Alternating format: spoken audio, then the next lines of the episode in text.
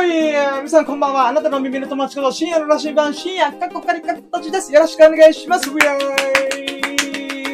ーやーということで、始まりました。ラッキーラでございます。えー、皆さんの耳の友達候補になれるように頑張りたいと思っている深夜でございます。深夜、カッコカリでございます。よろしくお願いします。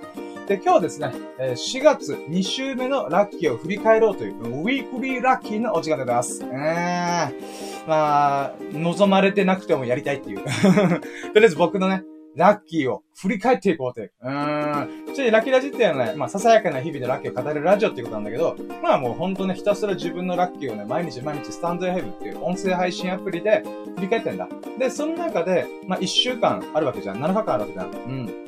この7日間の中か中から、一番嬉しかったラッキーをね、毎回出してんだよ。1日ごとにね。うん。で、その1日ごとのやつを寄せ集めたら、7個以上あるわけじゃん。最優秀ラッキーが。で、その最優秀ラッキーの中から、一番喜ばしかったものを選ぼうじゃないかっていうのが今回の趣旨でございます。うーん。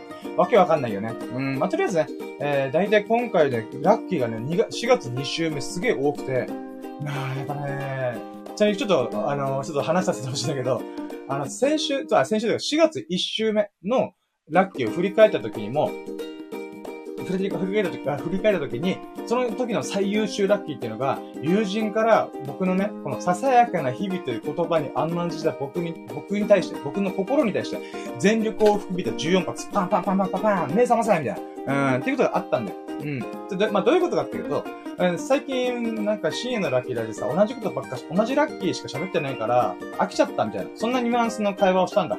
だから僕それがすごいショックだったんだ。うん、友人が聞かなくなったことは別に構わねえんだよ。うん、それは友人が決めることだから。ただね、僕自身もその最近なんか同じことばっかしか喋ってるなっていうことを気づいてたんだよ。だけど、まあまあいいだろいいだろ全力でラジオ喋ってんだからっていうふうに思ってた。それがね、バレてたっていうのがすごいね、恥ずかしかったし悔しかったんで、やってやるなと思って。うん。なので、4月2週目は、まあその1週目の時に、この友人から、もうね、アドバイス14発パンパンパンパンって言ったら後の次の週だから、もうね、精力的に活動ではもう挑戦的なこと、新しいこと、変化の飛んだ日々を過ごそうっていう気合が入った1週間だったから、14個、1日2回最優秀ラッキーが出るっていうことで、それぐらいね、あの、私としては、えー、なんだろう、うん、喋りがいのある1週間でございました。うん。ということで、えー、じゃあ行ってみましょうかね。やろうとも、準備はいいか、ようそーシアラの新聞プレゼンささやかな日々のラッキーを語るラジオ略して、ラッキーラジ、Here we go! いやーということで始まりました。まあまあ、さっきも始まったんだけど、今も始まりました。うーん。ということでね、えー、じゃあ早速行きましょうかね。今回のステップとしては、まあ、ワンステップ目で1週間のラッキーをカウントする。えー、数えて、数えていくっていうか、えー、紹介していく、えー、ってことをやった後に、じゃあ14個できました。その14個の中から一番嬉しかった4月2週目の最優秀、最優秀ラッキーにふさわしいものは何ぞやっていうのをやっていこうと思います。で、1時間ぐらいで終わらそうと思ってるんで、お付き合いいただけますと幸いです。よろしくお願いします。はい。よっしゃ、じゃあ行きましょうか。はい、ということで、えまずは、あ、これもね、またいろ、いろいろチャレンジしてる部分があってさ、えー、あ、ちょっと待ってよ。あ、俺設定ミスってるわ。あっちゃーん、ちょっと待ってよ。コメントお待ちしてますとかいうやつを入れとけばよかった。ちょっと待ってよ。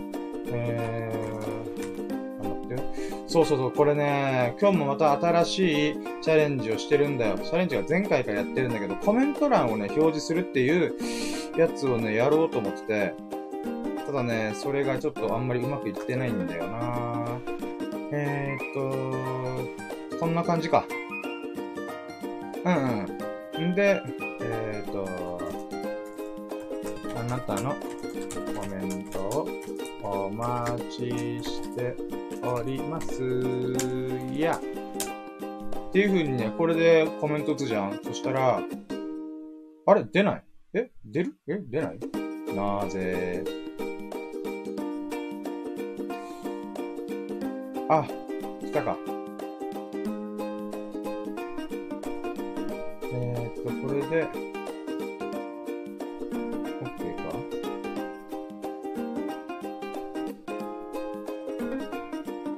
多分 OK かなうん。まあ、こんな感じでね、コメントを紹介しようと思ったりとかしてますんで、ぜひね、まあ今誰も聞いてませんけど、まあそれはそうだよね。僕が急にやり始めたから。うん。でもこっからで、こっから、もういろんな人がコメントこう、ファーって打っていくような、うん。ものをね、やっていきたいと思いますんで、頑張る。うん。よし、じゃあ行きましょうか。えー、じゃあ、まあ、コメント欄はね、また今度後で、あの、来たら、えー、打とうかなと思います。じゃあ、まずは、じゃあ、仕切り直していきます。えー、4月2週目のラッキーを数えていく ちょっとね、あの、気まぐれクック3張りの、あれでした。はい。ということで、1ラッキー目。えー、お客さんからの差し入れが連続で3回あったこと。イェイこれ何かっつうと、あれなんだよ。ああれって、あれってだ、ちょっと待って、俺調子悪いな、今日。待ってよ。えっ、ー、とね、このお客さんからの差し入れって何かっつうと、えなあ、まあ、何かっつうとね、あの、エビス様っていう僕の友人がいらっしゃるんだ。その友人がね、ちょこちょこちょこちょこラキラジのゲスト降臨してくれたりとかして、ありがたい神なんだよ。うん。あ、ちなみに僕、ラキラジのリスナーさんのことを神々と崇め立てまつってる。うん。で、その中でも、まあ、友人で、ラキラジとかね、気軽に参加してくれて、降臨してくれてるっていうのがね、とっても嬉しいなと思って、で、そのエビス様とね、えー、仕事の手伝いとかする時があるんだ。で、その流れで、えー、お客さんとね、こう接したりとかするんだけど、あのね、嬉しかったのが、差し入れがあったんだよね。あの、例えば缶コーヒーとかお疲れ様みたいな、うん、運転お疲れみたいな感じでもらうんだけど、えその、もらう差し入れっていうのが、まあほんとごくたまになんだよ。ごくたまにのはずなのに、えー、僕が、えー、お手伝いする日から、1回、2回、3回って、まあ飛んでるんだけどさ、間間があるんだけども、3回連続で僕は差し入れをいただくっていう。うん、で、最後ら辺はさ、この缶コーヒーとかおにぎり、えー、だけじゃなくて、なんかね、トルティーヤチップスとかお菓子とか、もうほんと、1、最後の3回目に関しては、えー、11品目、うん、差し入れいただきました。ありがとうございます。で、まあ、それがすげえ嬉しいなーと思ったラッキーでございました。でね、あのー、まあ、これにはちょっとね、あの、わかりやすいラッキーをこう書いたんだけども、え正確に言うならば、そのエビス様からもいろいろおごってもらったりしたんだよ、ドリンク。うん、で、その流れでね、こう、美味しいドリンクをちょっと飲んだりとか、もしくは自分が飲んだことないものを飲んだりとか、そういうチャレンジングなん、まあドリンクチャレンジで僕は言うんだけど、だから野菜ジュース飲んでみたりとか、もしくはヨーグルトとか、なんだろう、ガチャチャ5個とか、なんだろうな、今まで飲んでない飲み物を飲もうっていう風に思ったら、何が起きたかっていうと、野菜ジュースとかそういう健康飲料しか飲まなくなった。びっくりした俺。うん。だから今までどんだけジュースとかさ、あの、エナジードリンクとか、そういう系、うん、体にそこまで良くはないよなっていうものばっか飲めた。うん。だからそれで逆転したら、逆に健康なものしか飲まなくなった。びっくりしたね。うん。まあそれもね、やっぱチャレンジできたのは、えー、エビス様からドリンクをおごってもらったってことがでかいと思うので、本当に嬉しかったです。ありがとうございます。はい、じゃあ続いて行きましょう。2ラッキー。2ラッキーですね。こちら、えー、ダーツカードを作った後に、ど真ん中にシュポンって入れられたことってことでございます。でね、これちょっと今回新しい取り組み、えー、しようと思ってるのが、こちら。わ、待って、これ、場所があれだわ。待ってよ。えー、準備不足。ちょっと待ってよ。あれ？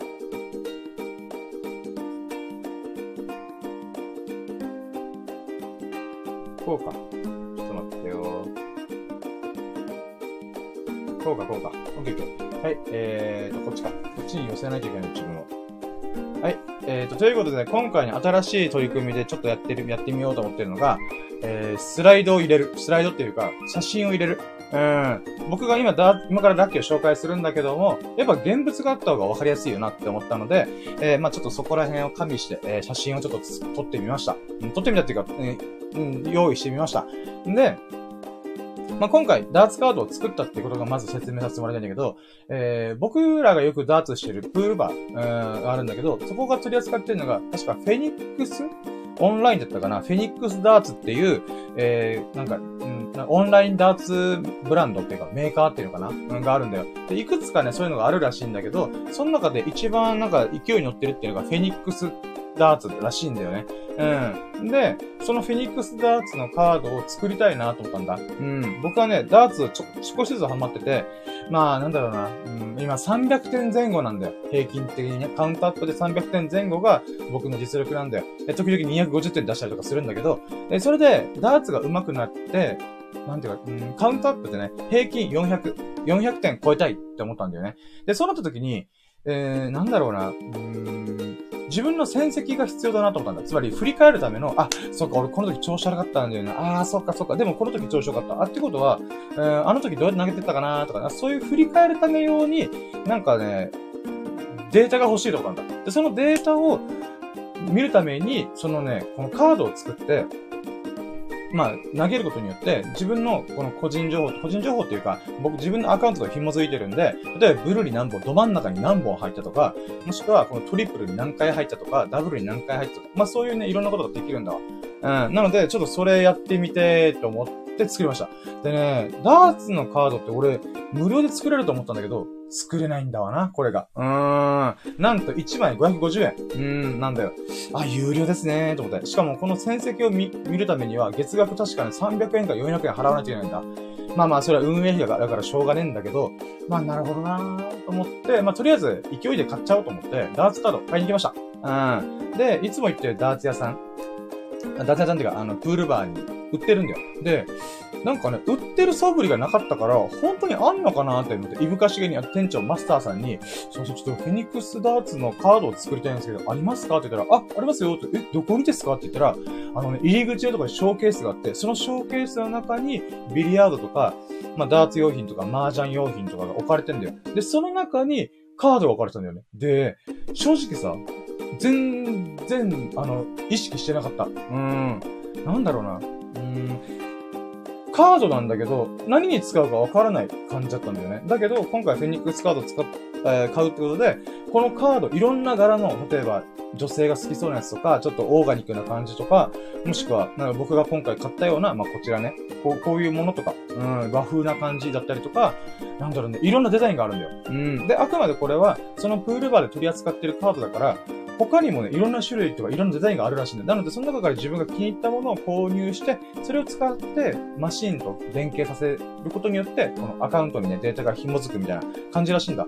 へーと思って。で、ここで、う、すげえなと思ったのが、このさ、ダーツカードあるわけじゃん。だけど、なんていうかな、このリストバンドタイプもあるらしいんだ。まあこれアプローチだけど、まあこういう風にリストバンド式になってて、で、自分がさ、なんだろう、ダーツ投げて、うん、まあ、点数入れていくじゃん。で、ゲームが終わったりとか、もしくは次のゲームやるってなったら、このリストバンドを使ってパーンって、こう、マシーンにタッチするだけで、なんていう、えー、アカウントが紐づくらしいんだよ。へえ、すげえと思って。だからさ、このリストバンドって俺意味わかんねえと思うんだよ。あ、おしゃれなのかもしれんけど、でもさ、なんだろう。おしゃれって機能性ないじゃん。すごい、なんか語弊がある言い方したけど、なんかね、うん、リストバンドじゃあなんか燃えねえなと俺思ってたんだけど、つまり、もともと、なんかね、そこのショーケースの中にリストバンドがあることは知ってたけど、うん、まあ、うん、うん、うん、と思ってた。だけど、これが実は、ダーツカードの役割を果たすリストバンドらしいんだよね。なるほどなぁと思って。うーん。とか、あとはね、なんか、うーん、マスコットキーホルダーみたいなタイプの、あの、ダーツと連携できる、なんていうものもあるらしいんだよね。へーと思って。で、まあそんな感じでね、こう、フェニックスカード、フェニックスダーツのカードはいろんな、中が、あまたある中から、今回選んだのがこちらでございます。うん。で、この、まあ、まあ、和風な感じ、いいですね、と思って。うーん、やっぱね、私、和が好きなんだよね。うーん。まあ、なので、そういった意味でも、なんか、あとね、ちょっととや、柔らかい感じのタッチっていうのかな？ゴリゴリの和じゃなくて、なんかちょっと、なんだろう、うーん、まあ、ポップな感じ、えー、になってるデザインだったんで、あ、これいいなと思って、これを購入することにしました。うん。でね、えっ、ー、と、このダーツをやる、じゃあダーツカード作って、よっしゃ、デビュー戦だ、行くぞと思って、まあ、エビスターと一緒にダーツ投げてたんだよ。で、その時に、こう、まあ投げてた中でなかなかね、ブル入らねえなーとかいろいろ思ってたんだよね。うん、すごい調子悪かったんだよ。うん、だから250点とか、低い点数を叩き出したりとかしてた。なんだけど、こう、やっとブル入ったスコーンって、もうど真ん中ね、ダーツのど真ん中にスコーンって入って、よっしゃ、ブル入った、やったぜって思って、まあ、投げ終わったから抜きに行こうとしてんだ。そしたら、エビス様が、ちょっと待って、ちょっと待って、シーンちょっと待って、みたいな。何ですか？って言ったら、よく見てみて。これ、ブルの中の、ブルってさ、二重丸なんだよ。うん。えっ、ー、と、なんか、ブルがあって、その中にインナーブルっていうのがあるんだよね。うん。で、その中の中心点があるんだけど、その中心点にたまたま僕、スコーンって入れてるんだよ。だからちょっと待って、これ写真撮ろうぜみたいな。うん、ところで、まあ動画撮ってくれたり写真撮ったりとかしてるんだよね。なので、なんていうかな、ダーツカート作ったその日に、まさかね、ダーツ版のあまた穴がある中の、本当の本当のど真ん中に、ツコーンと入ったんだよね。わー、すごい嬉しいと思って。で、今ね、ちょっとね、喋りながら思ったのがさ、今回ダーツカードの紹介するってことで写真紹介したけど、あの、ど真ん中に入った写真用意しとけばよかったと思った。ちょっと後悔した今。うーん。まあこれまた、まあインスタグラムでね、アップしてるんで、もし興味ある人はインスタグラムの方に、本当にね、ダーツ版のど真ん中中のど真ん中射抜いてる、えー、写真があるので、まあ興味ある人はそっち見てもらえればあありがたいですね。うーん、ちょっとね、僕も、うーん、2枚用意しとけばよかったので。うーん。だからもうカードの写真と、ど真ん中に入れた写真、えー、両方載っければよかったね。うーん、これ反省点。よし、次行こう。はい、次に行かそう。うん、はい、じゃあ続きます。それ、続いて、スリラッキー、三つ目。えー、すき家のマグロユッケ丼が酢飯じゃなかったことです。イェーイわけわかんない。イェイ。うーん。じゃあなんでこんなこと言ってるかっていうと、僕ですね、ちょっと、あ、待ってよ。写真も変えるか。マグロユッケ丼って何？ってなる人いるよね。ちょっと待ってよ。こちら。はい。こちらですね。うーん。で、こちらのね、えー、マグロユッケ丼、まあ、すき家が取り扱ってるマグロユッケ丼ってやつあるんだよね。んで、あのね、これなんでマグロユッケ丼を、なんか、どうこう言ってるかっていうと、僕ね、ほんとチャレンジしないんで、ご飯に関してはマジでチャレンジしない。うん。いつもと同じご飯食べたら、例えばすき家、今まで何度も言って、言ってるけど、すき家の、すき家に行って注文したメニューっていうのが僕9.5割ぐらい、9割5分ぐらい、チーズ牛丼食べてんだよ。うん。だからもうチーズ牛丼が一番目だからチーズ牛丼食べりゃいいじゃん、みたいな。なんだけど、これ友人にもちょっとね、あの指摘されて、いや、深夜さ、いつも同じもの食べてるよな、みたいな。もうちょっとチャレンジしたら、もうちょっと変化とか、新しいご飯食べてみたらとかいう、えー、アドバイスがあったんだよ。まあ確かにそうだよなと思って、せっかくさ、すき家行って、あまたあるメニューがあるのに、毎回同じチーズ牛丼食べたりっていうかいうのも、またそれはそれいいんだけど、なんか僕はね、刺激的な日々、えー、変化に富んだ日々を過ごしたいと思ってるのであるならば、やっぱね、いつも食べてないメニューを食べることによって、なんだろう、ああ、やっぱチーズ牛うまいなと思うのか、もしくはチーズ牛よりうまいものが見つかるのか、うん、そういうね、うん、チャレンジをしようと思ったんだ。うん。フードチャレンジ。うん。新しい食べ物を食べようっていうことをやったんだよ。んで、僕ね、海鮮丼にはちょっとこだわりがあるんだよ。何かっつうと、酢飯であってほしい。うーん、酢飯であってほしいと俺は思ってんだ。で、なんでかっていうとさ、あのー、酢飯じゃないご飯の上にマグロとかサーモン乗せる海鮮丼も確かにある。うん、それはそれでいいと思うんだけど、僕は酢飯が一番好きなんだよ。だから、スシローとかさ、寿司屋に行く理由は、酢飯食べたいからと言っても過言ではない。うーん。それぐらい酢飯が好きなんだよね。まあ、普通ご飯も好きなんだけど、酢飯だったらより嬉しいみたいな。うん、なんだよ。で、このマグロユッケ丼もさ、個人的じゃん。うーん。まあ、マグロユッケ丼今回頼みましたけども、まあまあまあまあ、酢飯じゃないっしょと思うんだよ。うん、酢飯ね。手間かかるしね。うーん、こんなね。こんなねって言ったら、まあこういうね、チェーン店というか、うん、早く注文してすぐ出すっていう、ファーストフード店。うん、そういうところでは、酢飯ってのは無理でしょうね。うん。まあまあ、でもね、あの、マグロ丼食べて、マグロユッケ丼、うん、っていうものを食べてチャレンジして、あ、やっぱチーズケーキがうまかったね、っていう風になるだろうなと、高く食ったの。うん。そしてさ、来ました。はい、どうもどうもです、と来ました。で、食べるじゃん。エビスさん。あ、まあ、これもエビスさんと一緒にいたんだけど、うん。これ、酢飯っす。って言ったんで、俺。俺は酢飯だと思った。うわなんか、ちょっと味薄いけど酢飯ですねって思ったんだ。うん、ああ、酢飯だ、うめえうめえって思って食べてた。で、マグロユッケ丼だからかき混ぜたら、ユッケ丼だからね、こうバーってかき混ぜて食べて、これめっちゃうまい、マジうまいっす、みたいな。まさかね、チェーン店で酢飯の海鮮丼食べれると、俺夢にも持ってなかったっす、みたいな話をしてたんだよ。うん。で、その、エビスさんもさ、昔食べたことあるけど、確かにあれ酢飯だった気がする。うん、うまいよね、これ、みたいな。うん、って話をして、なんかね、僕のさ、今さっき喋ったような、酢飯にこだわが、こだわりが僕あるんですよ、みたいな。うん。話をしまくってたんだよね。で、まあ、全部食べて、ああ、美味しかったえー、じゃあ会計しましょうか、みたいな。で、えー、この会計するときに、まあまあ、エビス様が支払って、で、僕が別で会計するときに、支払うときに、僕、人見知りコミッションでからネガティブ3拍子なんだよ。なので、ほんと気心を知れた人とか家族以外は、もうほんとね、何喋ってんだろうなーって、うん、って思うんだわ。うん。まあそんな人間、まあそんな人間がラジオやってると意味わかるけど、ライブ配信やってる意味わかんないけど、まあとりあえずね、うん。あれ？待って、なんか。あれ？なになにこれ？ちょっと待って、今なんか急になんか、あれ？なんかライブ配信の状態が悪くなった気がするけどな。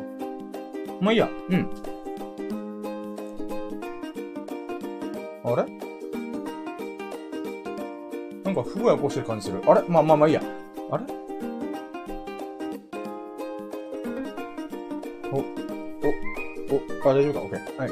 えっ、ー、とね、まあ、それで、まあ、人見知りコミッションネクラネガティブ3秒すると僕が、もう今回、すべしの海鮮丼にすごい感動したんで、これどうやって作ってんですかっていうことを聞こうと思ったんだ。あなんか店員さんにその会計終わって、すいません、ちょっとこれ、このマグロユッケ丼って、なんで酢飯作れるんですかだって、こう、ファーストフード店で酢飯作るってすごい大変じゃないですか。だって、マグロユッケ丼のためだけに酢飯作るとしたらコスパすごい悪いし、かといって、毎回毎回注文ごとに酢飯の粉かけて、作るのも大変じゃないですか。どうやって作ってんですかって言ったら、あの、びっくりしたんだけど、あの、あ、これ酢飯じゃないっすよ。だえ、え、え、と思って、うーん、びっくりじゃない？もう、僕とエビス様は、あ、これは薄味だけでも酢飯だと思って食べてたの。そしたら、あ、これ酢飯じゃないです、みたいな。えーっていう風に驚いたら、まあ、店員さんも驚きますよね。これ、僕も食べてびっくりしたんですけど、あの、僕たらがこの、おご飯にかけてるものって、だしらしいんだよ、だし。だし汁みたいなものをシューってかけて、で、それをちょっとお米、お米を混ぜて、で、その上にマグロとユッケ、ユッケっていうかまあ卵乗っけて、やってるらし、やってるんすよって言われて、マジでと思って。もうびっくりした俺。俺は酢飯と思ってたからさ、え、酢飯じゃねえのと思って。うーん。まあ、だからね、正直その後、エビスさんと僕お店出て爆笑した。俺、あんだけ酢飯好きとか言って、もう酢飯奉行と言ってもいいぐらい、うん、なんか公爵されてたの。うん。いやいや、酢飯っていうのはさ、みたいなこと言ってたくせにだよ。酢飯じゃなかったっていうね。うーん。言うよね、俺、と思った。うん。なので、まあそういったことがあったのもさ、やっぱさ、フードチャレンジ。自分が食べたことない食べ、メニューを食べてみよう。っていうものをやってるからこそ、ああ、なんかこう今みたいに喋れるさ、記憶に刻み込まれるような、えー、ご飯を食べることができたなーと思って。うん、これが3つ目でございます。はい、じゃあ続いてみましょう。続いてですね、こちら。ま、なんかあれなんだよな勝手に、勝手になんかね、読み込みしようとするんだよな。やめてほしいなこれ。はい、まあ続いていきましょう。えーと、あ、これはラッキーこと関係ねえや。はい、えーとね。続いては、エビス様とスサノオくんがラキラジに降臨してくれたと、イェイはい、これはですね、私、えーと、まあ、ラキラジっていうのはさ、冒頭の方でもさ、えー、スタンド FM という音声配信アプリで、えー、毎回毎回、あまあ、ほぼ毎日ね、ラッキーを紹介します。うん、今日こんなことがあったんで、あんなことがあった、あんなラッキーがあったんだ、イエーイみたいな、うん、ことをやっております。で、えー、それをさ、やっぱ、スタンド FM っていうアプリで使えるから、どこでも撮れるんだよ。どこでも収録できるからこそ、僕は車でドライブしてる。で、どっかに止めてから、あの、収録するようにしたりしてるんだよね。で、その中で時々エビス様がゲスト来てくれたりとかするんだけど、このね、友人のスサノオくんがハプニングボーイなんだよ。うーん。もしかドッキリボーイなの。うん。なんかね、子供みたいなピュアなやつだから、すごいいいやつだからさ、こうなんていうかな、僕がさ、どっかでラジオ配信してるっていうの分かってんだよ。いつもここでやってるなとか、もしくはここだな、候補地がいくつかあるんだよ。うん。で、僕も気分次第で、まあ、点々としてるんだよ。で、その中で、なんかね、こう、エビス様と僕で二人でラッキーラジやってたからこそ、佐野くんが、あ、じゃあ、もう、やってる場所は2箇所ぐらいしかないな、みたいな。うん。っていうことで、あのね、うん、バーって来てたらしいんだ。でも僕らはラキラジですよ気づかないじゃん。で、その中でさ、車からユースさ、ユース入れてたんだよ。うん。あの、エビスタワーの車の中で、このライブ配信したんだけど、ライブ配信がまあ、ラジオでやってたんだけど、その時に、こう、車が揺れるんだよ。で、僕は気づかなかった。僕ほんと鈍感な、鈍感な人間だから、まあ、風とかかなみたいな。うん。だけど、エビス様が、なんか揺れてない？地震かな？みたいな。うん。っていうこと言ってて、え、そうなんですか？あ、まあ、でも地震でもね、外だし大丈夫じゃないですか？みたいな感じで、わーってラキラジで喋ってたんだよ。そしたら、あのね、エビス様がやっぱこれ3回ぐらいあるから、これもしかして、って言って、誰か来てるんじゃんって言ってガチャってドア開けて出たら、スサノオくんがいたんだよ。うおーと思ったら、スサノオくん来てくれた。しかもこれね、びっくりする時間。深夜の3時4時。うん、その時間帯にさ、来てくれたんだよね。だから俺びっくりして、何これ？また、ま、あ、ま、またなんか勝手になんかインストールしてんなまあいいや。はい、えーとね、まあ、えー、これとこれで、エビス様とスサノくんと一緒にラッキーラジオすることできたんだよ。だからほんとね、あの、ドッキリボーイだわ。うん、ハプニングボーイ。何かしらハプニングを起こすなと思った。うーん、まあ、ありがたいハプニングだったんだけど、まあ、そういうね、スサノくんの、なんか、茶目っ気？うーんと、あとはエビス様の気づく力ね。で、僕はただひたすら喋るだけっていう謎の、謎の3人が集まって、えー、ラッキーラジオできました。で、これがすごい嬉しかった。うーん、スタノン君自身もね、1ヶ月2ヶ月ぶり。本当ねラ、ラジオにあんまり喋ることに興味ないから、なんて言うんだろうな。うーん、まあ、僕が誘ってもいいよ、今日はやらないみたいな感じで言うんで、まあ、基本的には僕一人やるつもりで動いてて、で、エビスさんが時々ね、うん、こう、手伝ってくれるとか、こうゲスト交流してくれるみたいな、うん、感じなんだけど、スタノン君がほんと1ヶ月、2ヶ月ぶりぐらいかな。うーん、来てくれたってのがとっても嬉しかったです。イェイ、ありがとうございます。うーん、そうね。まあ、こんなもんか。OK、じゃあ次行きましょう。続いてがですね、5ラッキー。5ラッキーは、おかんと一緒に動物園行ってきましたイェーイはい、ということで、今回ね、あの、沖縄県に僕住んでんだけど、沖縄県にね、唯一のちゃんとし、ちゃんとしたというか、規模のでかい動物園があるんだよ。あの、なんだ、ちゃんと法人化されてるというか、会社化してるというか、うん、もちろんいくつかちっちゃい農園とかでやってる動物園もあるんだけど、なんか動物園というよりは、なんだろうね、公園的な感じのニュアンスがあるんだよね。なんだけど、唯一沖縄にある動物園子供の国っていうのがある。で、この子供の国っていうところに、え行きました。うーん。で、もともとね、この、まあ、先週話した通り、先週というか、この、スサノくんからね、アドバイスがあったから、刺激的な、挑戦的な変化に富んだ日々を過ごすんだっていうふうに決めたんだ。で、その決めた、翌週だから、子供の国行こうじゃないか、動物園行こうじゃないか、おいと思って。うん、ほんとね、10年ぶりぐらい。それぐらい行ってなかった。10年、15年？下手したら子供の時以来。うん、ぐらいに、まあ、動物園に行くことになりました。うん。で、その話をおかんにしたら、おかんも、動物園行くの？あ、じゃあ一緒に行く？みたいな感じで、あ、じゃあ一緒に行こうみたいな、バーってね、おかんと一緒にね、動物園行きました。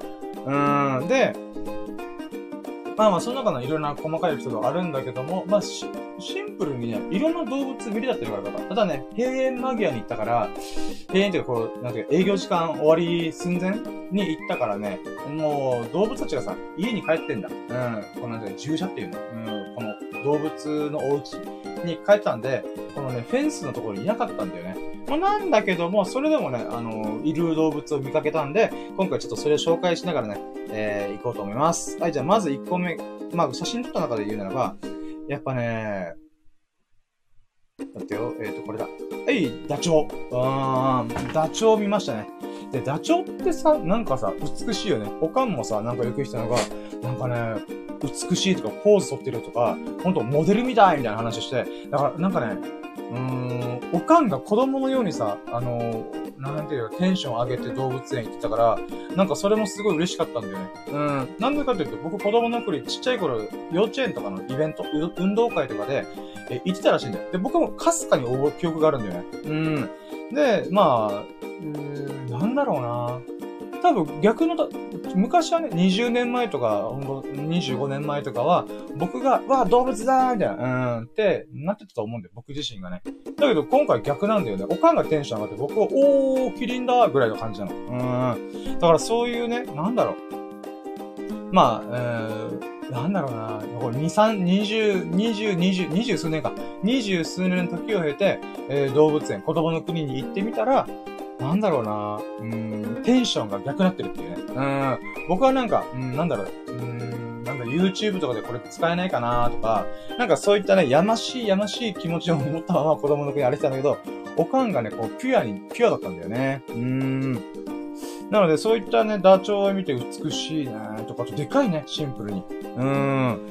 なんかそういうのまた刺激になってよかったね。うん。あ、ちょっと待って、今俺コメント打ってなかった。YouTube でもライブ配信してちょっと書いてこう。YouTube でもライブ配信してます。今日全然準備できてないな。バタバタしまくりだな。ちょっと待ってよ。コメント打っとこう。はい、えー、じゃあ、で、続いての動物見たのが、ちょっと待ってよ。まあ動物いっぱい見たんだけど、まあ今、3、3匹、えー、3種類の動物をちょっと紹介しようかな。続いてこれ、像画面。まあ、写真の出来がいいものを今回ピックアップして、例えばさ、像とかさ、家に帰ってるから、これすごいぶっといなんかね、柵みたいなところに入っちゃって、いい、綺麗な写真撮れなかったんだよ。なので、まあ、いろんな見たんだけども、まあ今回像画面の写真結構綺麗だなと。これ確か像画面だったかな。うん。なんかさ、亀って良くない？あー、なんか、カメ好きなんだよな、俺。まあ、第一番好きかどうかちょっとわかんない。でも、トップ5には必ず入るぐらい、カメってかっこいいなと思うんだ。あの、甲羅の感じすごく良くね？うーん。なんかね、なんだろう、まあ、それで言うなら、フェルト。この前ね、先週も紹介したけど、フェルトっていう、あの、フェルトマスコット。うん、この、羊毛、フェルト、フェルト羊毛っていうのかな？を使って、こう、針でさ、チクチクチクチクってやる、まあ、お人形。うん。人形とか手芸っていうのかな？うん、でも俺亀選んだんだよね。猫とか犬とかいろいろいる中で、なぜか亀に惹かれた。うーん。なん、やっぱね、亀好きなんだろうね。うーん。で、まあ、このゾウガメさんのね、写真がすごいいかつくて、かっけえなーと思って。うーん、まあ、いい写真撮れたなーと思いました。で、続いてね、まあ、これはおかんあんま興味なかったっぽい。うーん。で、続いて撮ったのが、あ、これがラストか。うん、動物園に関してはこれがラスト。はい、続いて、えー、キリンです。うーん。キリンもね、やっぱでかいよね。あとやっぱ beautiful。うん、 beautiful animal だった。うーん。やっぱキリンって、なんだろうな。まあ、背丈もすごいって言うんだけど、まつげ長いじゃん。なんかね、ほんと、モデルみたいな動物だなと思った。うん、さっきのダチョウは、まあ、スタイルがいいっていうボロネタとしたら、なんて言うんだろうな。うーん、顔がイケメン？うん、もしくは美女？美男美女みたいな？うーん、不思議だよね。なんか、シュッとしてんなとか、まあ、そう思う自分はなんでそう思ってんのかがわかんねえんだけど、まあ、とりあえずキリンが見れてよかったなと。うん。これ、なんか、なんだろうな。本とかさ、動画とかでさ、キリンが、まあまあ見るじゃんでもさ、目の前で見ると、やっぱ全然印象違うね。うーん。なんだろう。うーん。でっけえと思うし、あと歩いてる姿も、なんかね、美しいし、ちょっと走かけて、パッカパッカ、パッカパッカはうまか。まあ、いいや。うん、こう歩いてる時も、なんて言うんだろう。美しいんだよね、フォームが。うーん。でもそういうね、新しい気づきとか学びとかあったから、まあ、動物園行って本当よかったなと思った。うーん。でね、この動物園、まあ、おかんとバーって回って、また今度来ようみたいな話したんだけど、なんかね、うーん、僕がちっちゃい頃、そうい5、6歳児の時とかの幼稚園のイベントで行ってるわけじゃん。つまり今が25年以上前。うん。で、僕もかすかに記憶があるぐらい。なんだけど、おかんはもうその時普通に親親だから、30代からだから記憶も持ってんだよね。で、その記憶をもとにさ、僕にいろいろ教えてくれるんだよ。あ、いやなんか、こう、ここでね、運動会とかやったんだよね、ブルージーとか広げてさ、みたいな。でもその時からもうだいぶ変わってるんだよね。今日、今回子供の国地で見たら、全然様子が違うってことで、階層改築繰り返してんだよ。だからこの子供の国の、なんていうの、営業努力、うん、とかも素晴らしいなと思ったし、なんて言うんだろうなうーん、やっぱ沖縄唯一の動物園と言っても過言じゃないから、えー、なんだろうなこうライオンとかゾウとかキリンとか、そういうなんか珍しい動物とかもちゃんとこう育成しながら、うん、まあ、運営をしてる、この動物園自体運営できてるっていうのが、とってもすごいなと思った。うん、まあまあそういったね、気づきとか学びも盛りだくさんあったんだけど、まあざっくりとこんな感じかな。うん。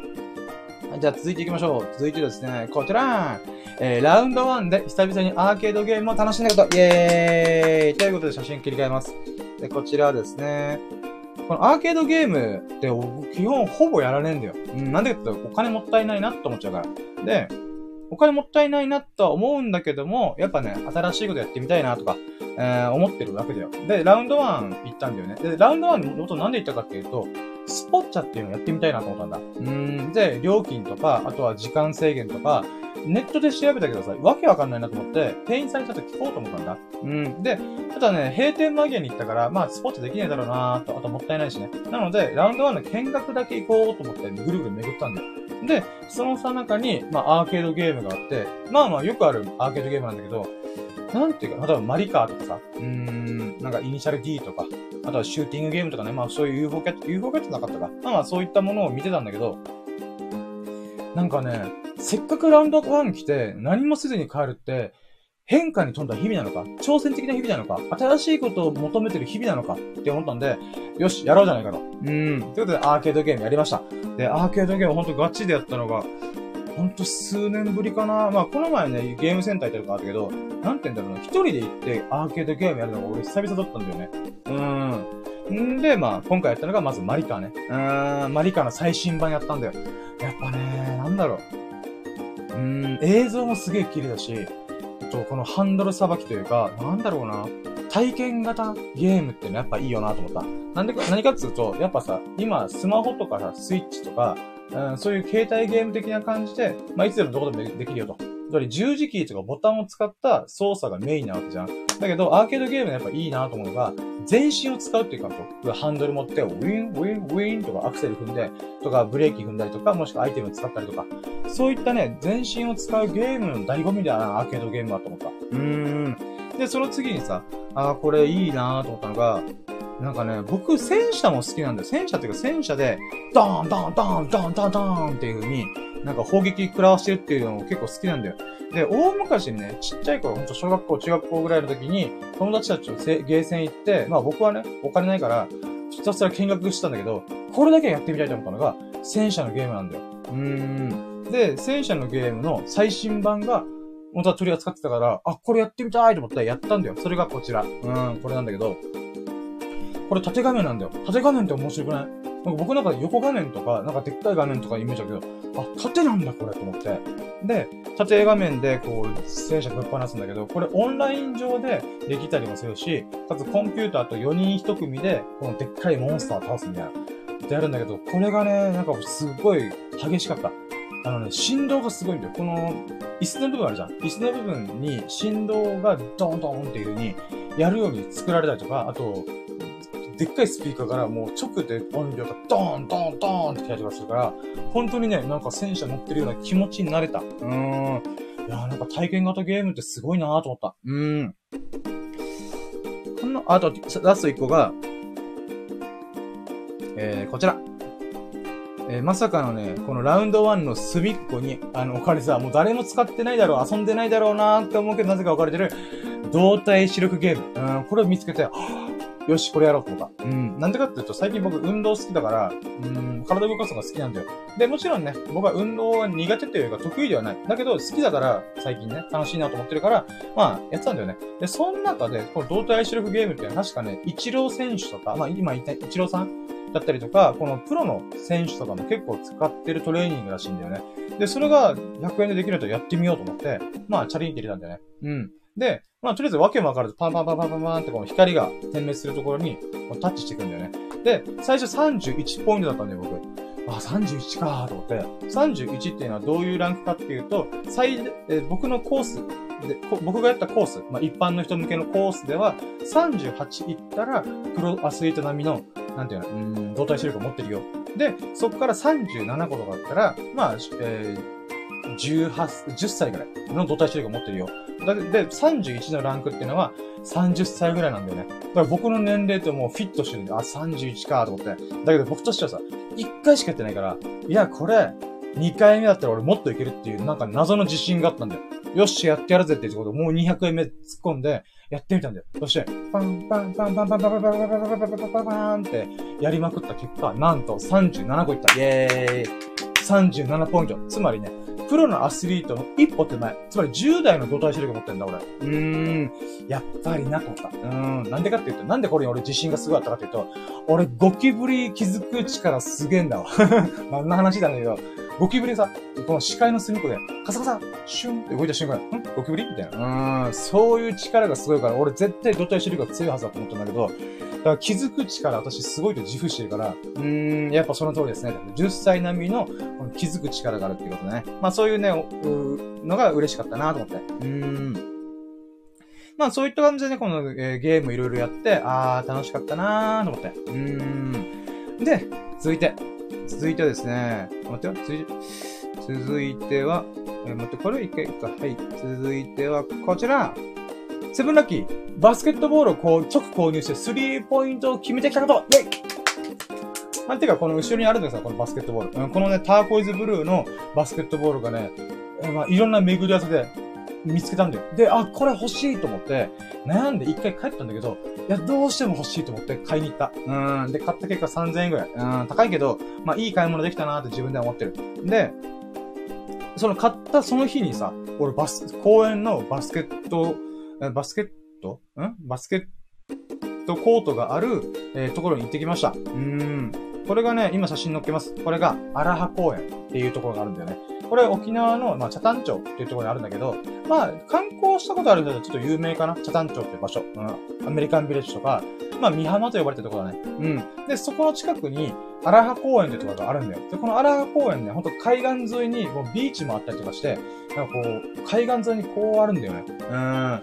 で、それが、まあ、なんていうの、まあ続いてるんで、海岸沿いにある公園なんだけど、ここですごいいいのは、もちろんね、あの、ヨガやったりとか、この雑誌の日がいっぱい立ってるから、そういう南国チックな感じで楽しめる、海水浴と楽しめるっていうのはあるんだけども、やっぱね、一番地元民からして嬉しいのは、バスケットコートがあることなんだよ。バスケットコートって、多分ね、半径10キロ以内に何個あるか、あるのってぐらい少ないんだよ。うーん。だからこそね、このアラハ公園のバスケットコートってすげえ混んでるの。えー、えー、3on3 できるバスケットコートが、えー、まず3個ある、3面コートあるんだよね。で、それに、ちょっとサイドに、子供用の、なんか2個、2個ぐらいのちっちゃいバスケットゴールがあるんだけど、しょっちゅうね、ここ埋まってんだよ。例えば、えー、チャタン町とか、まあ、沖縄って、この米軍基地も置かれてるから、この、外国人、うん、まあ、アメリカ人の方がいらっしゃるんだよね。で、その中で、だからもう、ムッキムキの黒人とか、ムッキムキの白人さん、もう軍人さんだよね。その黒人さん、白人さんが、もう、バーって来て、で、バスケットやってたりするんだよね。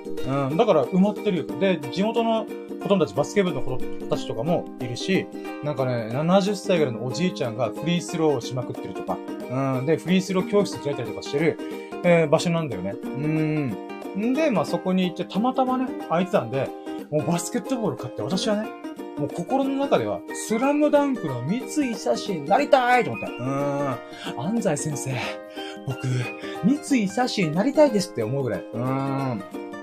まあまあ、うん、まあ、なればって話だけど、まあ、とりあえずね、スリーポイントを決めたいって思ったんだ。で、僕はね、ほんと運動が苦手って何度も言ってるけど、あのー、学生時代とかほんとバスケの授業苦痛だったんだよ。まだバスケット上手い人たちがいてさ、えー、で、もっと邪魔者じゃんだからボール持ちたくなかったもん。うん。だけど、うん、だから、ドリブルとかそういうのは下手くそなんだけど、下手もう、もっと全て下手くそなんだけども、なんかね、ドリブルはまあ、なんだ、対人戦、誰かとやるときじゃないと、あんま活かせないけど、このシュートの練習とかに関しては自己満足の中で完結できるんだよ。それ一人でもできるんだよ。うん。で、それで、こう、なんていうか、右手は、あ、左手は添えるだけとか、あの、スラムタンクの名言ね、桜木花道の。で、それでシュンとやって、で、やっぱうまく入らないんだよね。まずはゴール下からやったりとか、もしくはセンターラインっていうのかな、このフリースロー、シュンって出れる、うん、ところとかからやってたんだけど、で、いざじゃあ俺三つい写真になりたいんだから、スリーポイント決めたろうじゃないかと。うん。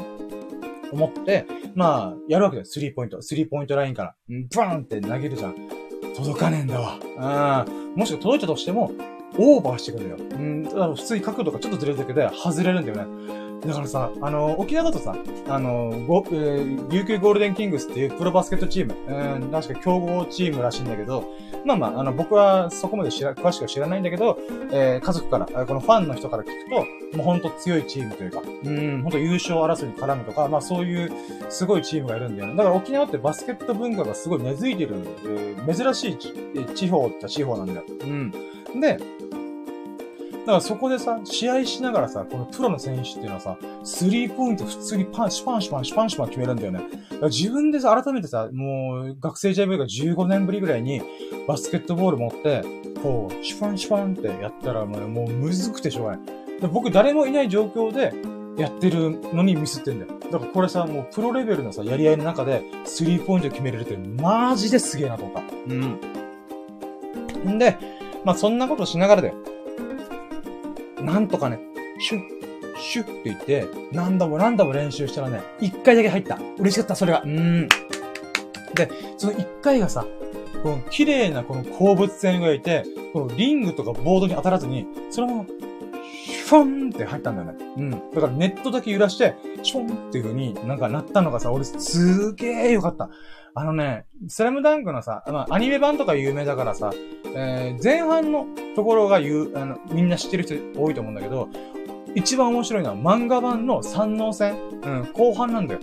うん、確か7、8巻ぐらいかけて1試合だけを描くっていう恐ろしいことをやったんだけど、その時にさ、もう三井写真がさ、もうスリーポイントを決める。うん。あの三井写真がボロボロになるんだよ。はぁ、はぁ、みたいな。うん、ってなってるんだけど、それでもスリーポイントをシュンって決めるんだよ。うん。で、その時に言った名台詞があって、この音が俺を何度も蘇らせる。うーん、かっこいい。うん、つまりね、スリーポイントのリングとか、あの、ボードとかにかからずにそのまま、ションって入る。放物線を綺麗に描いて入れるっていう、このね、うん、音が俺を何度も蘇らせるみたいな。うん。なんかね、それをめちゃくちゃ思った。ああ、俺三井写真一瞬だけ慣れたと思った。うん。バッテバテでさ、やっぱ屋外だからさ、あの、しかも沖縄だから太陽の服、普通についてくるんだよ。うん。そんな暑くてきつい中、最後の最後にスリーポイントを綺麗にシュポンって決めて、やったーと思って。うん。で、その後調子乗って、スリーポイントをもう一回チャレンジしたけど、あの、バテバテになって、もう入らんから帰ろうと思った。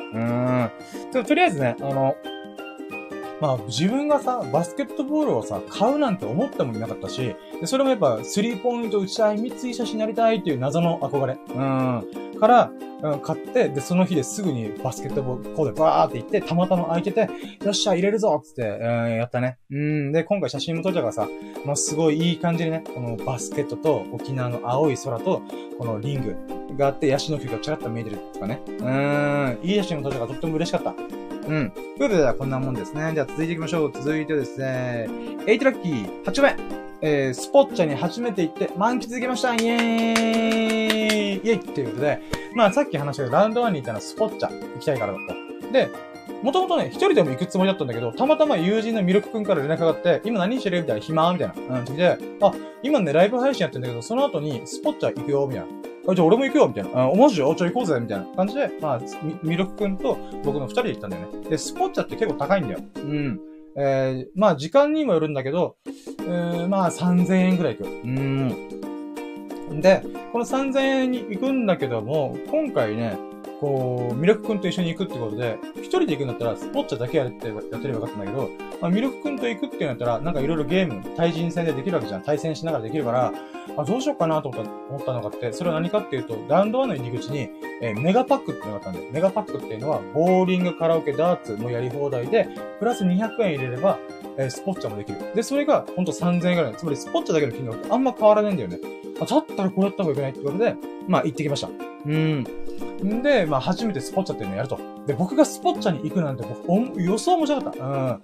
は、うん、一週間前の僕はスポッチャに行くとすら思ってなかったはず。うん。だからね、やっぱもう刺激的な変化に富んで新しいことをチャレンジするっていう日々を過ごしてるなぁと思いながらさ。で、その中でボーリングやって、えー、ほんと僕ボーリングほんと数年ぶりだね。うん。4年ぶりとかなのかなもっと行くかなまあまあ。うん、それぐらいか、ぶりに、えー、ボーリング行きました。で、ボーリングやって、まあ、100点超えれなかったんだけど、でもね、90何点ぐらい出したんだよ。もうこれもすごい嬉しかった。なんでかっていうと、僕50点とか60点とかめっちゃ低いんだよ、点数のアベレージが。そんな中で、100点にあともうちょい行けばたどり着くみたいな点数出したのすごい嬉しかった。これ何かっていうと、やっぱ体鍛えてるから今、ダイエットのためにね。うん。だからその影響で、このボーリングを投げるフォームとかね、そういうものが安定してるんだなと思って、それがすごい嬉しかった。で、その後に、じゃあ、いざ、スポッチャ参りましょうかってことで、スポッチャ行ってきました。で、まあ、今回もね、写真いくつかあるんだけど、まあ、代表的なものからいこうかな。ちょっと待ってよ。えー、まずは、1個目が、あ、これね、なぜかキャッチボールやつだ。腹っぱでやるみたいなとこなんだけど、まあこうバーってめくってる中でガンシューティングとかアーチェリーとかいろいろあったんだけど、で、その中でね、なぜか野球やるかみたいな。うーん。だからバッティングセンターでやってる。で、バッティングもね、僕そんな上手くないから、まあまあほんとね、うーん。まあこの、なんだろう、投球マシーンの球が終わったら、まあ終わりかなみたいな。そしたら、まあミルクが結構ハマってたんだよね。で、その流れで、じゃあキャッチボールするかつって、フリスビーとかね。うん。んで、まあ、フリスビーから先にやって、で、距離でのはピッチャーから、えー、キャッチャーまでの距離で、フリスビー投げてたんだよね。で、これがさ、結構面白くて、マジで15分ぐらいやってたんだよ。15分、20分ぐらい。で、フリスビー面白いな、みたいな。うん、って話をしてたんだ。で、フリスビー終わった後に、まあ、せっかくだったら他になんかね、道具があったんだよ。例えば、えー、まあ野球の道具、キャッチボールとか、もしくはアメフトボールとか、つまり投げ合う何か、うん、がいろいろ道具があったから、じゃあ一個一個やっていこうってことで、フリスビー終わった後に、えキャッチボール。キャッチボールも俺マジで10年ぶりぐらい。あの、まず、ミット持ってない。うん、野球部でもなかったから、このね、グローブ、あ、ミットグローブか。グローブすら持ってねえから、やっぱグローブって高いんだよ。うん、大人だったら、まず最低価格4000なんだよね。うん、ドンキとかで言ったら4000円したから、えー、まあ、リサイクルショップ行けばもうちょい安いかもしれないけど、それぐらいなんだよ。で、かける2だからね。うん、相手用と自分用で2個持ってないとキャッチボールできないから。うん、で、さらにボールもかかるとしたら、マジで、えー、8000円ぐらいいくんだよ。たっけえな、8000円か、みたいな。うーんって僕は思っちゃった。だから、まあ、ほんと10年とか、本当ね、高校生ぶりとかかな。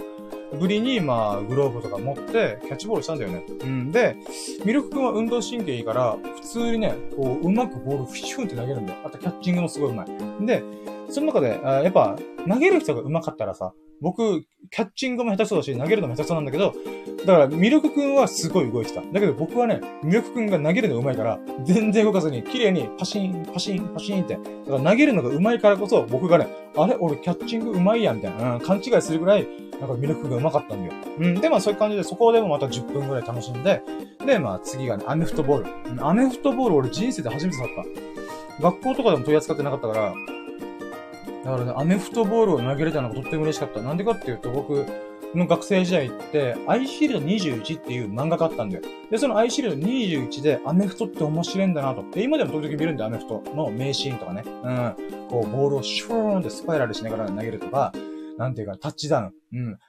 えー、は、えー、うん、このアメフトの、えー、フィールドの端から端までブワーって駆け抜けていく、まあ、ランニングバックの人とか、まあそういうの見ながら、かっけえな、すげえなと思ったんだ。だけど、アメフトボールさ、触ったことないから、どんな感じで投げるんだろうなと思って、まあアメフトボールがね、今写真にある通りあったから、投げてみたんだよ。でもさ、これびっくりしたんだけどさ、やっぱプロの選手で投げるときに、綺麗な放物線というか描くとまっすぐ飛んでくんだよ。なんだけど、やっぱね、まっすぐ飛ばない。もうほんと、もう、ブワンブワンブワンってこう、暴れながら、ボールが届くんだよ。だからね、あー、これすげえな。あと、ボールがバウンドするときも乱回転を起こすから、マジでさ、止まるまで止まれないんだよ。うん。ボールが自然と、コロンコロンコロンコロンって止まるまで、取れないぐらい、もう複雑にこう、ボンボンボコボンボコ動くんだよね。まあそういったものをさ、実際自分で触ってみて、あー、なるほどね、と思って。うん。まあそういう感じでキャッチボールいろいろ楽しませていただきました。うん、ほんと楽しかった。で、えー、続いてがね、アーチェリーね。うーん、今ちょっと言ったけど、アーチェリーもあったんだ。なんで、アーチェリーをやってて、あれ？待って。あ、待って、あ、あ、あ待って、今失敗したわ。まあ、とりあえずアーチェリーをやりました。うん。で、えー、スポッチャ行ってやりたかったやつの一個がアーチェリーなんだよ。だけどね、これアーチェリー実際行ってみて思ったのが、あんまね、あのー、上等じゃなかった。なんか今、ジョジョ風になったけど、上等じゃない。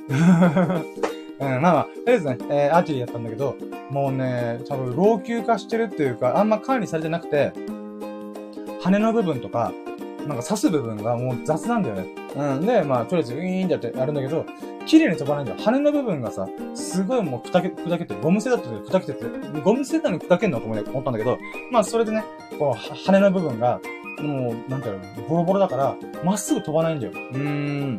なので、ただ単にね、や、矢を言ってるっていうよりは、棒を投げてるみたいな。うん、そんな感じだった。なんだけどね、こういうのも、アーチェリーも、なんだろうな、最近ダーツにハマったりとか、あとはバスケットでスリーポイント決めるとか、何か対象があって狙いをつけるっていうことにハマってんだよ、今。うん。だからビリヤードもそうだよね。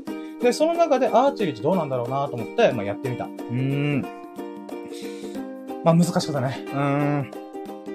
まあ、とりあえずこれもね、またどっかで、えー、ちゃんとしたところでもいつかチャレンジしてみたいなと思った。うーん。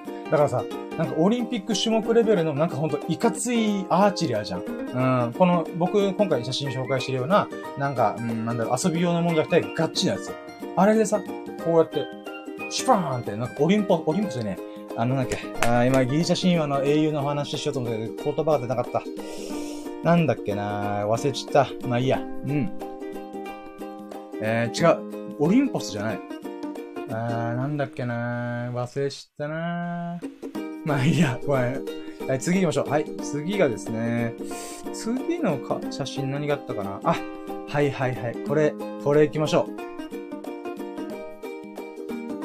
はい、ということで、えー、こちらが、あ、そっか、ちょっと待って、今全然違う話を思い出したけど、あの、ミルクくんに写真ちょうだいって言ってたんだけど、あれだわ。俺バブルボールの写真忘れてたわ。あ、これ後で聞こえ、後でなげよ。ううん。まあ、とりあえずね、えー、ごめん、これ話、ごめん、超どうでもいいや。はい、えー、今回、スポッチャで一番盛り上がったのがこれ、ミルクくんがすごい気に入ってくれたのがこれ。え確かね、バランススクーターだったかな？っていう名前があって、で、これね、もう簡単に言うとセグウェイみたいなもんなんだよ。うん。で、セグウェイを、まあ、乗ったみたいな感じなんだけども、このね、えー、セグウェイ、まあ、バランススクーターか。乗るの俺すげえ大変だったんだよ。で、ミルクくん運動神経からもうすぐ乗りこなした。俺びっくりした。え、すぐ乗りこなすじゃんと思って。うん。で、僕はね、もう、なんだろう、何度も何度も練習して、本当にね、15分ぐらい練習して、やっと乗れた。うん。で、乗れて、なんて言うんだろうな。うん、バランス感覚がおかしいから、なんて、足首がすごい痛めたんだよね。なんだけど、なんて言うんだろうな。まあ、ずーっと乗って、なんだろうな。なんかこう、僕の中で機械が勝手にさ、バランス取ってくれるのかなと思ったんだけど、じゃなくて、乗るまでのバランスを取るのは自分で頑張らないといけないんだよね。で、うわ、どうしようかな、なかなかうまくいかねえな、とか、ああだこうでやってた中で、中で、なんとかね、乗れたんだわ。で、乗れてね、こう、今回写真撮ったのが、こういう魅力に撮ってもらって、あの、タイタニック。ちちょりタイタニックでした。ちちょりタイタニックの、この手、両手広げて、はぁ、これに乗れてるみたいな、バランス作った。で、これ乗るためにどうしたかって手すり、手すりがあったんで、手すりに乗りながらだと、えー、僕もね、無事乗れたんで、で、そこからさ、一回降りたらもう、二度と乗れねえなと思って、うん、ひたすら練習した。だから10分ぐらいずっと乗り回した。で、まあ、さすがにね、ちょっと今度は乗り降りの練習しようじゃないかと、うん、思って、えー、まあ、降りて、乗って、降りて、乗って、とか繰り返しながら、まあ、なんとかね、うーん、まあ、このフィールド、すぐ、あバランススクーターやる場所を何周も何周もして、あ、まあ、こんな感じが、はいはいはい、オッケーオッケー、慣れた慣れたと思って、で、バッてこの魅力、一緒に来てくれた友人見たら、普通にバックでスイスイスイスイ何周もしてんの。あれ、こいつマジかと思って。うん、びっくりしたね。いいや、これ乗りこなすじゃねえかと思ってね。僕はもうヒーヒーヒーヒー言いながら、なんとかさ、もうぐるぐるゆっくり回るだけが限界なのに、うバックでこいつ回ってやがると思って。うーん。とかね。あとは、まあ、そうね。これちょっと後の話なんだけど、スサノオくんという友人も、またエビス様と一緒に、別の日にスポーツやったんだよね。で、その時に同じように僕らがバランススクーター面白かったよって言ってからバランススクーター乗ってたんだよ。そしたらね、スサノオくんもすごい乗りこなしてて、あのね、なんて言うんだろうな。その場でずーっとぐるぐる回るんで、ドリフトみたいなことをしたりとかさ、マジかこのいつと思って、その動画を見せてくれたんだよ。いや、すげえなと思って。やっぱね、うーん、運動神経いいです。すごいね。もうそれしかいない。俺、こんだけダイエットして頑張ってさ。あ、ちなみにさ、今ダイエットさ、俺今79.6キロ、70キロで行きました。イェーイこれ、この話はまた今度しようね。うん。まあ、そんな頑張ってる僕ですらやっぱね、えー、もともと持ってる運動神経とか運動能力とか、もしくは学生時代に部活とかやって、ちょっと土台が鍛えられてる人に比べたら、やっぱ全然たどり着かねえなと思った。だけどね、まあ自分自身がこの運動楽しいっていう気持ちは本当だから、まあじゃなきゃバスケットボール買ってねって話だし、うん。まあ、なのでね、えー、まあ自分、昨日の自分をこう超えれたかどうかで考えようかな。昨日よりももっと運動を楽しめたかどうか。で考えれば、まあ、スポーツだってめっちゃいいなと思った。いろんなスポーツができるからさ。で、続いていきましょう。続いてこれラストかな。写真に関してはラストだね。写真はこちら。えー、ロデオマシーンに乗りました。イェーイということで、ロデオマシーンに乗って振り落とされました。イェイうーん。あのね、この、今回僕らが行ってる、沖縄にさ、スポッチャがあるラウンド1って1個しかないんだ。で、そのスポッチャがあるラウンド1に行って、入り口の方にすぐあるのが、ロデオマシンなんだよ。で、ロデオマシーン、最後に乗ろうと思って。あの、なんだか体力すごい使いそうだから、うーん、なんだろうな。うん、まあまあ、いろいろな遊びをした後に最後に結局入り口に戻ってくるから、そこでやろうみたいな。ってやって、まあいろんなものを巡った後に、ロデオマシーン乗ったんだよ。んで、僕が乗って、まあ、なんていうか、こう握る、まず、まあ、まずね、乗れなかった。乗れなかったっていうのは、あの、乗ろうと思っても、足が切る場所がないんだよ。だから僕はね、え、え、何これ何これみたいな。うん。だから乗れないんだけどって言って魅力が爆笑してた。え、乗れないなんてあるかよみたいな。ちゃんとしろみたいな感じになって、とりあえず、なんていうか、飛び箱的な感じでやっと乗れたんだよ。うん。で、乗れましたと、ロデオマシン。じゃあ行きますよと。で、ボタンはさ、あの、写真見たらわかるんだけど、こう、両方が両手で握ってるところにスティックがあって、そのスティックのところにボタンがあるんだよ。で、そのボタンをフォッと押したら、押してる限りずーっと動き続けるんだよ。で、これが振りされてるとか、なんか、あ、怖いと思ったら、このボタンを離せばいいだけだから、まあまあ、そんな感じで一応安全策があるみたいな、うん、感じで乗ったんだよね。で、やるじゃん、ボタン。で、それをミルク君が動画撮ってくれたんだよ。うん。だからまあ動画、僕が動画、動画撮ってって言ってんだけど、で、こう、まあ、試しに乗っった後に、えまあ、このボタンを押して、ぐんぐんぐんぐん動か、動かしてもらったんだよ。で、僕としてはさ、一瞬で、あ、やばいやばい、めっちゃやばい、振り回されてるじゃんみたいな、うん、って思ったんだよ。だけどさ、後で動画見たら、全然ゆっくりなんだよ。だから体感スピードと見てるスピードって全然違うんだなって思った。んで、よしよし、オッケー、じゃあ次行くぜって言って、本気でもう振り落とされるまでやるぞと思ってボタンを押しました。で、押してさ、もう、なんだろうな。一周二周、ぐんぐんぐんぐんもう上下運動も激しいし、頭がね、バカになるんじゃないかなと思うぐらい振り回された結果、えー、まあ、2週、3週したぐらいで振りつられました。うーん。で、ミルク君爆笑しました。笑ってんじゃねえと思いながら。まああ、面白かったね。うーん。まあ、なのでね、そういったロデオマシーンも楽しめたっていうのがね、もうほんとね、満喫した。うん。だからスポッチャ行った、行くって判断したことも、ミルク君がたまたま行けるよ、一緒に行こうぜっていう風に言ってくれたのも、マジで楽。あ、待って。あ、ま、あ、待って、今ごめんなさい。何としてたコメント、あ、あー、今、スタンド FM と、あのー、レンもラッキーラジオでね、同時配信してんだけど、ごめんなさい、コメント気づいてなかったらすいません。えー、ナンドシーさん、コメントあります。えー、こんばんにゃ、ペコリンチョとか、もう、えー、グッドイブニング、ペコリンチョ。うん。えー、今朝ぶりです。深夜さん、ライブ配信頑張ってるあ、あります。嬉しい。うん。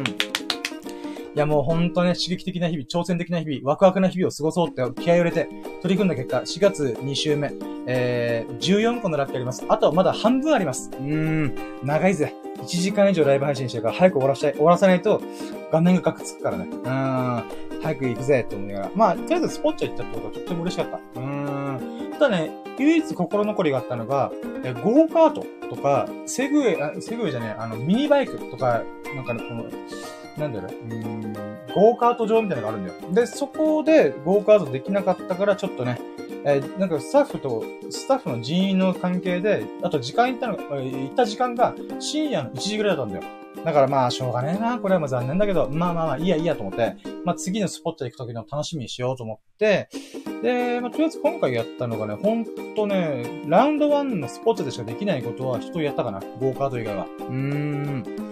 まあ3000円するから月に1回行くぐらいのペースでスポッチャまた楽しめたらなと思った。うん。だから5月もまたどっかでね、えー、スポッチャ行ってね、えー、ゴーカート乗ったりとか、えー、そうね、ミニバイク乗ったりとか、ボーリングを100点超えるまでやってみるとか、えー、そういうね、また楽しみがいろいろあるなと思ってるんで、うん、楽しかった。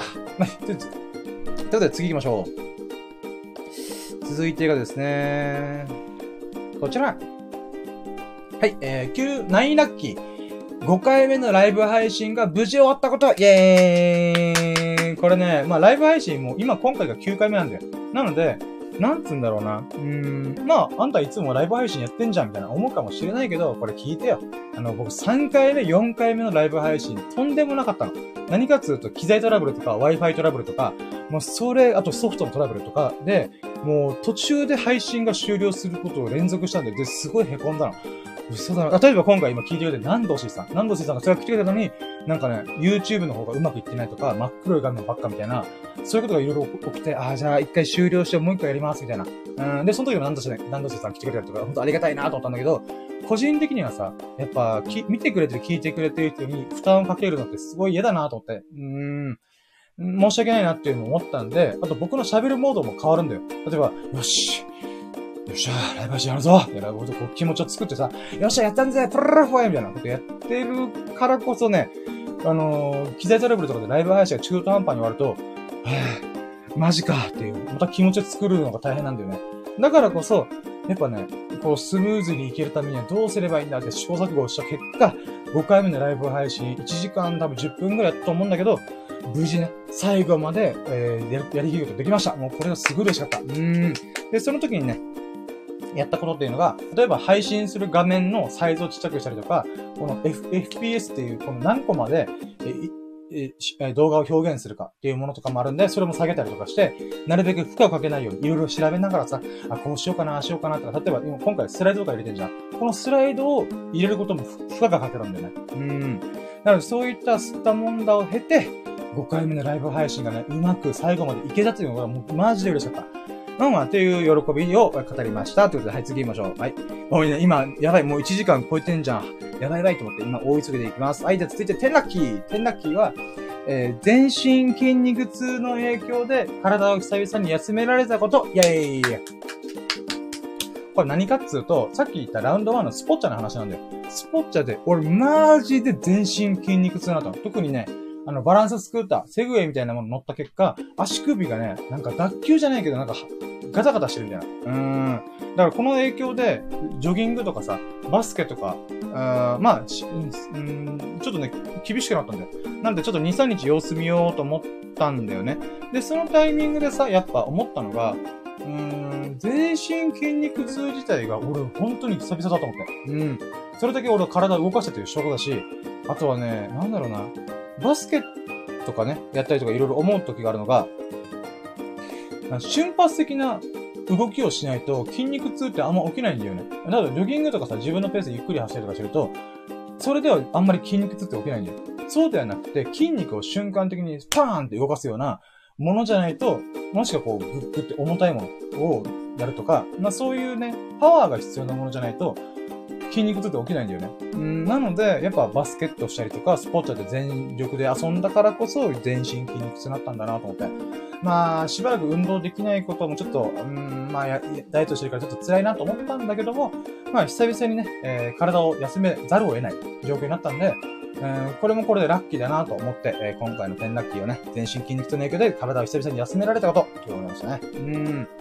はい、じゃあ続いていきましょう。もう巻きでいきま、いってますね。はい、続いて、はい、11ラッキー。 goodbye、goodbye、アドビソフトプロジェクト、スタートしたこと。うーん、これどういうことかっていうと、あのね、僕、アドビのね、コンプリートプランって言って、えー、月額、あ、違う、月額で年間で4万いくらかのプランに入ってたんだよ。だけどさ、僕デザイナー家業から足を洗って、えー、で、自分なりに、こう、発信活動やろうと思ってやってるんだよね。なんだけどさ、今のご時世さ、マジでスマホ1であればほとんどのできると言っても過言じゃないぐらい、あとはまあ手に込んだことをしたんやったらやっぱパソコン必要だけど、えー、まあ、例えばインスタグラムの写真加工アプリとかも上等なんだよね。うん。あと TikTok とかで映像作れたりするじゃんうん。そういうことをもろもろ考えると、実は Adobe ソフトって、そこまで必要じゃないんだよ。少なくとも今の僕のレベルで言うならば必要ないんだよね。だから今回ね、5月4日がゴールデンウィーク半ばに、中日に、このコンプリートプランの更新のタイミングが来るんだよ。うん。だからこれを過ぎたら僕、フォトショップとか、アドビソフト使えなくなるんだけど、でも実際僕が今、ま、メインで使ってるのフォトショップ、フォトショップぐらいなんだよ。うん。なので、年間4万円ってマジ高いんだよね。うん。で、それで、ちょっとね、もうグッバイアドビプロジェクトしようと思って。うん。アドビ高すぎるわと思って。うん。なので、職業、仕事でやってたら構わないかもしれんけど、やっぱね、今の僕らは iMovie と Photoshop で十分こと足りるなと思ったんで、まあそういった意味でちょっとね、グッバイ Adobe ソフトやろうと思って。うん。で、いろいろ調べたんだよ。そして Photoshop の代わりになるツールっていうのがいくつかあって、しかも無料でできるとか、ブラウザできるとか、新しいな、これとかね。今回の新しい取り組みをしてるからこそ気づいたことがいっぱいあったんだよね。ああ、今ってこんな使いやすいソフトあるんだと。だから一個だけ懸念点があったのがね、あれなんだよね。あ、本当が使えなかったんだよ。だから僕、サムネイルとかを Photoshop で作ってるから、Photoshop だけはこう外せないんかもなーと思っていろいろプランを見直してたんだよ。そしたら、月額1000円ぐらいで Photoshop 使えますっていうプランがあったんだよね。で、僕としてはもう、プレミアとかアフターエフェクトとかもういらないから、よしゃ、じゃあこれでいこうじゃねえかと、うん、思ったんだ。なので、えー、5月4日、今現在収録、今ライブ配信したのは4月30日だから、あと1週間もしないうちに Adobe のね、えー、プランが変わっちゃうので、もうそこで一回解約して、もう一回、あの、月額で、えー、Photoshop、えー、登録しようかなと思った。うーん。だからこれもね、やっぱ調べたからこそ、うーん、グッバイ、Adobe ソフトできるなと。本当はね、全部、遊び使いたくなかったけど、まあ、フォトショップ1000円、月額1000円、年間1万2000円だったら、まあ、いっかと思って、まあ、そこまではちょっとやろうかなと思いました。うーん。で、あとは、やっぱ iMovie が意外と上等っていうね。うーん。まあ僕のレベルの動画編集だったら全然それでも構わないというレベルなんだろうね。うん。まあそういった意味でね、こう、年間4万太んだものが年間1万、これ3万円の削減ができるっていうことがとても嬉しい。で、僕が YouTube とかね、成功したりとか、お金がある程度余裕が出たら、もう一回検討しようかなと。とりあえず今、グッバイってことで。うん。サイ。うん。もう一度再び会いましょうってことで。うん。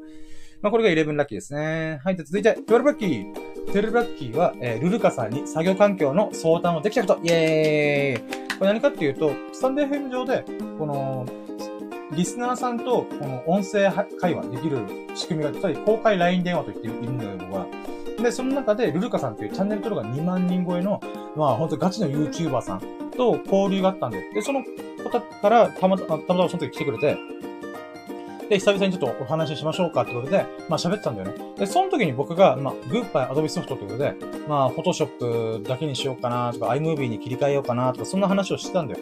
で、えー、そういうことをしてたからこそ、ルルカさんもね、最近自分作業環境とかいろいろ変えましたけど、むしろ僕は、ルルカさんは、アドビソフトの、えー、コンプリートプランとか入って、えー、プレミアプロとか、アフターエフェクトとかの、まあ、取り組んでんですよって言ってたんだよね。で、僕は逆でやめるんだよね。うーん。え、これまた面白いなと思って。んで、まあ、ルルカさんっていう、このガチの YouTuber さんからしたら、まあ、プレミアプロとか、アフターエフェクトとか字幕をつける動向とか、っていうもので、まあ、うーん、メリットがある。っていうことで、やってみたらしいんだよね。ああ、なるほどなと思って。まあ僕はそのレベルにさえ至ってないから、まあまあまあ、なるほどなるほど。うん。だからそういう感じで作業環境の、例えば iMovie とか、まあそういった部分とかも聞かせてもらったりとか、あと作業環境、机とか、そういったもろもろとかも最近ちょっと見直してるんですよねっていう話を聞かせてもらって、いいですねと思って。うん。やっぱ作業環境整えるということってさ、作業効率半端なく上がるから、そういった意味で、うーん、この話を聞かせてもらったのはとっても嬉しかった。うん。ちょっとゲーミング PC とかの話も聞かせてもらって、へえ、ゲーミング PC ってそういうもんなんだ、みたいな。うん。まあそういったね、いろんな知見が、こう、共有できたというか、うん、教えてもらったのがとっても嬉しかったです。ありがとうございます。うん。はい、じゃあ続いていきましょう。続いてですね、こちらちょっと待ってよ。こちらですね。はい。えー、13ラッキー。久しぶりに4人打ち麻雀を楽しめたと、イェーイっていうかあれだわ、もう写真使う場所ない、ないんじゃない？これ、ラッキーフォト使う瞬間来なくない？あ、終わってんな。あ、俺ずーっと今端っこにいたわ。こういうのあかんね。あかんなっていうか、本当はちゃんとまっすぐで、あれ、説明しとけばよかった。はい。では続いていきましょう。はい。えー、久しぶりに4人打ち麻雀しました。えー、ローンつも、ということで。うん。これ何かっつうと、あのね、いつも僕たち、やっぱメンツ、麻雀ができるメンバー、メンツで、4人揃うってまあないんだわな。うん。で、いつもだから3人で打ったりとかしてたんだけども、まあ4人打ちのメンバーがたまたま揃ったから、それでね、ほんとに何ヶ月ぶり ?3、4ヶ月ぶりかな？多分。に麻雀を4人打ち、揃ってきました。イェイで、これはもう、スサノオくんと友人、ミロクくんと友人、秀樹さん、あ、エビスさんと友人、えー、揃って、まあ、麻雀をさせてくれました。で、100万出すぞって僕は気合入れたけど、結局出せなかった。いやー、ショックだった。うん。だけどさ、やっぱ4人打ちってほんと正当麻雀だから。あ、正当な麻雀だから、まあ、なんだろうな。こう、うーん、3人打ちだとね、ちょっと感覚が違うから、その感覚を改めて直したというか、うん、これしよう、ああしようとかね。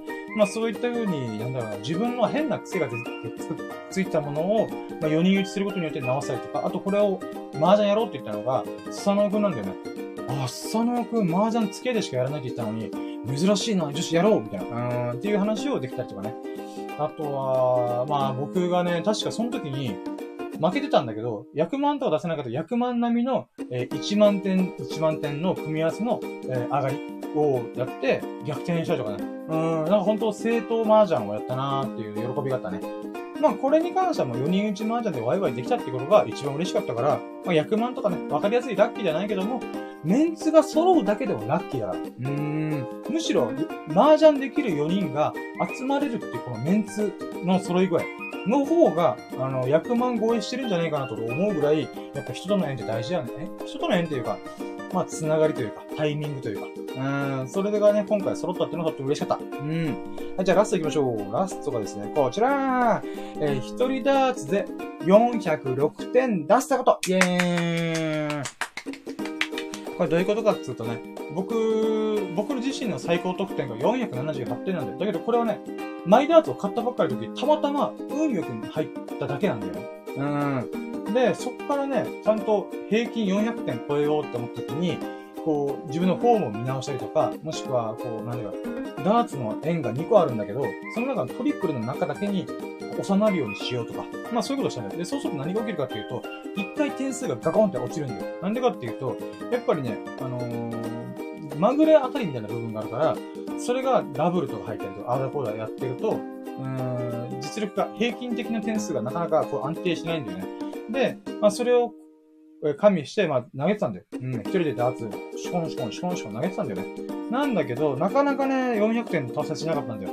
で、悪い時は250点。で、いい時は300点なんとか超えるみたいな、うん、レベルだったんだけど、その時にね、もう何度も何度も投げて、最後の最後に、よし、もう時間だから帰ろうかなって時に、よし、これがラストだ。400点絶対これで超えるぞって言って、シュンシュンシュンって投げて、もうブルー入ってロートンって言って、えー、100点超えの点数をロートンって言ってするらしいんだけど、うーん。まあそういったことを繰り返した結果、406点出せましたイェイもうこれがね、嬉しかったー。うーん。なんで嬉しかったかっていうと、これはね、もうまぐれじゃなくて、シンプルに僕の実力が少しずつ少しずつ底上げされたっていう証明なんだよね。だからまぐれじゃない。まぐれじゃないというか、まぐれで478点には届かなかったけども、でもね、アデレージとして、まあ、300、400を行ったり来たりすることができるっていうのが、とっても嬉しかったな。うーん。なので、少しずつ少しダーツが上手くなってるなーっていうのをね、ちょっと実感できたっていうラッキーでございました。はい、ということで、長く喋りましょう。えー、これが4月2週目の、えー、ラッキーでございました。はい、じゃあ続いて、えー、2ステップ。4月2週目の最優秀ラッキーイェーイということで、4月2週目の最優秀ラッキーを選ぼうじゃないかと、えー、そういう企画でございます。うん。でね、えー、今回の最優秀ラッキー何にしようかなと思った中で言うならば、そうね今ちょっとメモ帳見ながら思ってんだけど、オッケーオッケー。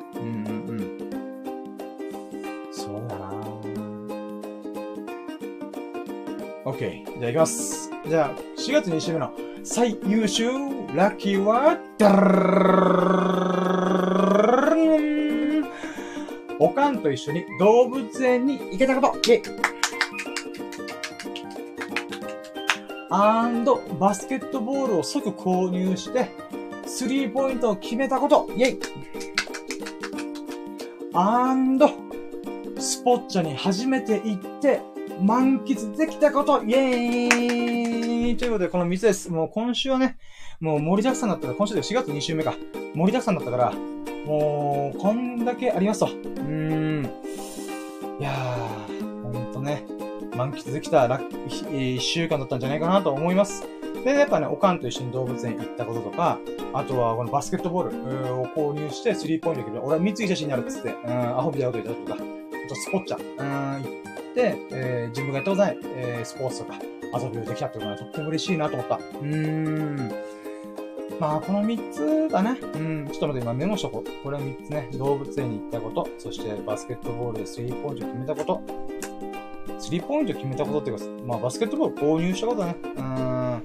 ほんとね、このターコイズブルーのバスケットボールマジ気に入ってる。うーん。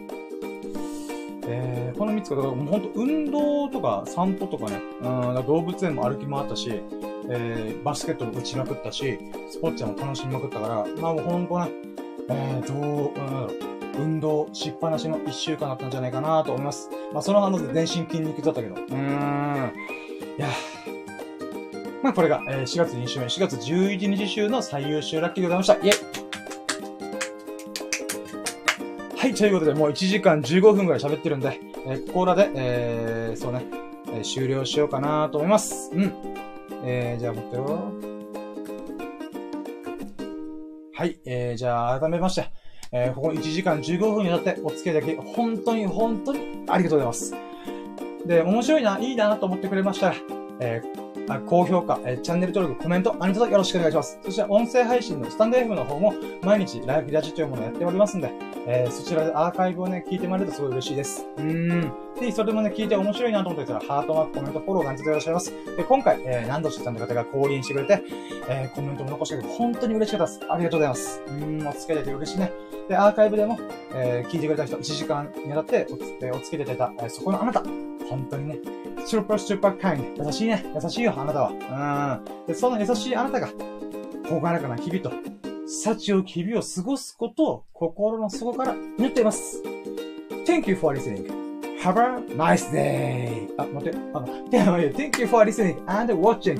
Have a nice day. ということで、はい、お疲れ様でした。もう、急に終わりに向けたね。うーん。ということで、今回ね、4月2週目のラッキーを振り返るということで、え、お送りしてまいりました。本当にお付き合いありがとうございました。それにて、え、じゃあまた、え、今度お会いしましょう。バイチャーはい。ということで、終了はい。はい、ということで。えー、じゃあ配信終了。